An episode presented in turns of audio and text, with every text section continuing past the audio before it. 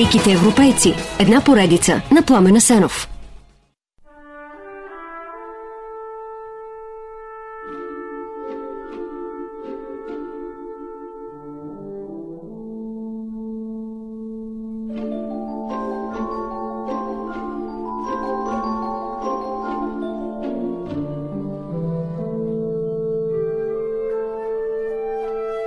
Джон Кембъл от университета Кентърбъри, Нова Зеландия, пише за Ернест Ръдърфорд. За атома той е каквото е Дарвин за еволюцията, Нютон за механиката, Фарадей за електричеството и Айнштайн за относителността. Да, Ръдърфорд е британец, прави основните си открития в Англия, умира там и е погребан до сър Исак Нютон в абатството Уестминстър, но е роден и отраснал в Нова Зеландия, където полага и здравия фундамент за научните си постижения. В Европа Ръдърфорд се приема за бащата на ядрената епоха. Американски образователен сайт го нарича Одисей на науката, а след внезапната му смърт през 1937 Нью Йорк Таймс пише Дадено е на малцина да постигнат безсмъртие и олимпийски ранг, докато са живи. Лорд Ръдърфорд постигна и двете в поколението, което стана свидетел на една от най-големите революции в историята на науката, той беше признат за водещия изследовател на необятната, безкрайно сложна вселена на атома, вселена, в която Ръдърфорд проникна първи.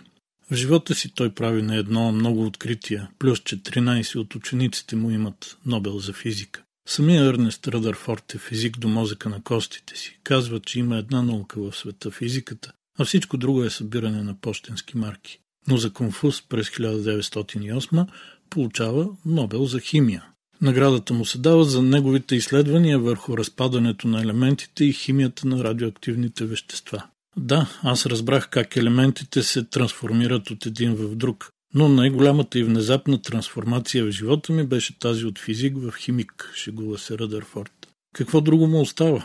А иначе съвсем не шеговити са трите фундаментални открития, заради които Името му става символ на упорито извървян научен път, който опира в небесата. Той разбива останали от древните гърци предразсъдък, че атомите са най-малките и неделими частици на веществото, като обяснява объркващия проблем с радиоактивността или спонтанния атомен разпад. Определя структурата на атома, позната и днес като планетарен модел, при който имаме тежко ядро в центъра и леки частици, които обикалят наоколо като използва наученото за атомния разпад, трансформира азота в кислород и постига вековната мечта на алхимиците за превръщане на един елемент в друг. С други думи, Ернест Радърфорд взе атома от ръцете на Бога и го сложи в ръцете на човек, за да му носи той полза и да улеснява живота му.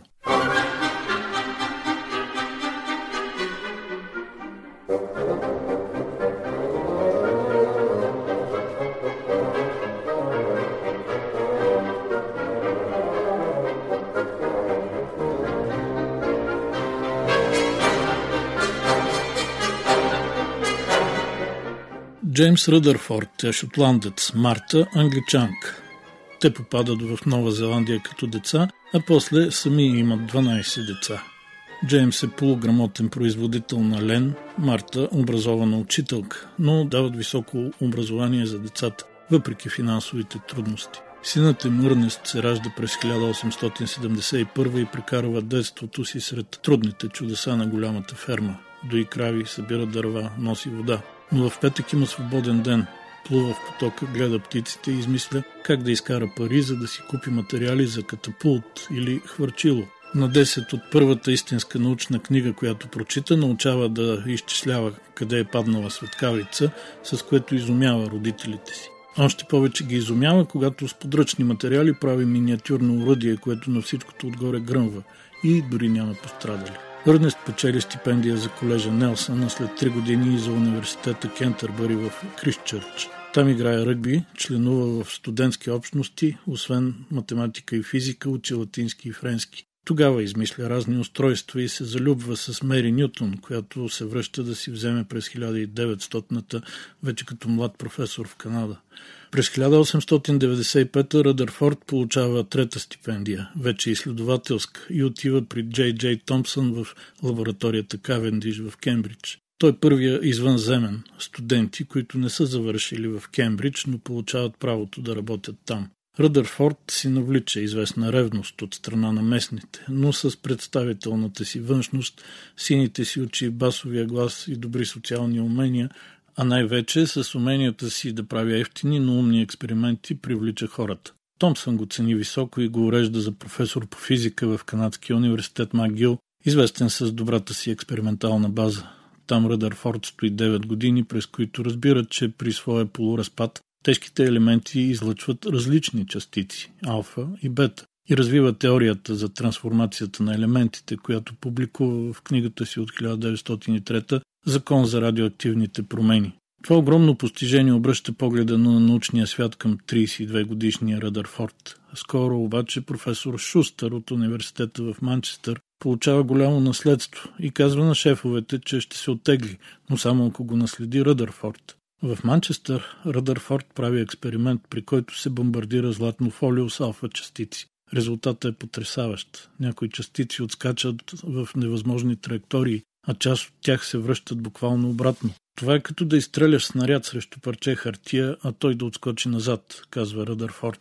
И после дава единственото възможно обяснение, че алфа частиците срещат нещо много силно в атома, което може да е само плътно ядро, разположено в средата, около която обикалят електрони. Този модел на Ръдърфорд, особено след като ученика му Нилс Бор развива идеята за стабилността на електронните орбити и условията, при които става преход, замества модела на Томпсън, наречен сливов пудинг. През 1914 Ръдърфорд става рицар на Британската империя. През Първата световна война разработва сонара за откриване на немските подводници, а през 1919 е поканен за шеф на Кавендишката лаборатория, където замества учителя си Томпсън. Той прави и третото си голямо откритие – изкуствено предизвикана ядрена реакция в стабилен елемент. Под ръководството на Ръдърфорд научната и изобретателската дейност в Кавендиш процъфтява и никой не може да повярва, когато през 1937, едва на 66, смъртта отнася този необикновен мъж чрез някаква си херния. Толкова е нелепо, че човек спокойно може да си каже, поне да беше умрял от любимата си радиация, която изследва цял живот.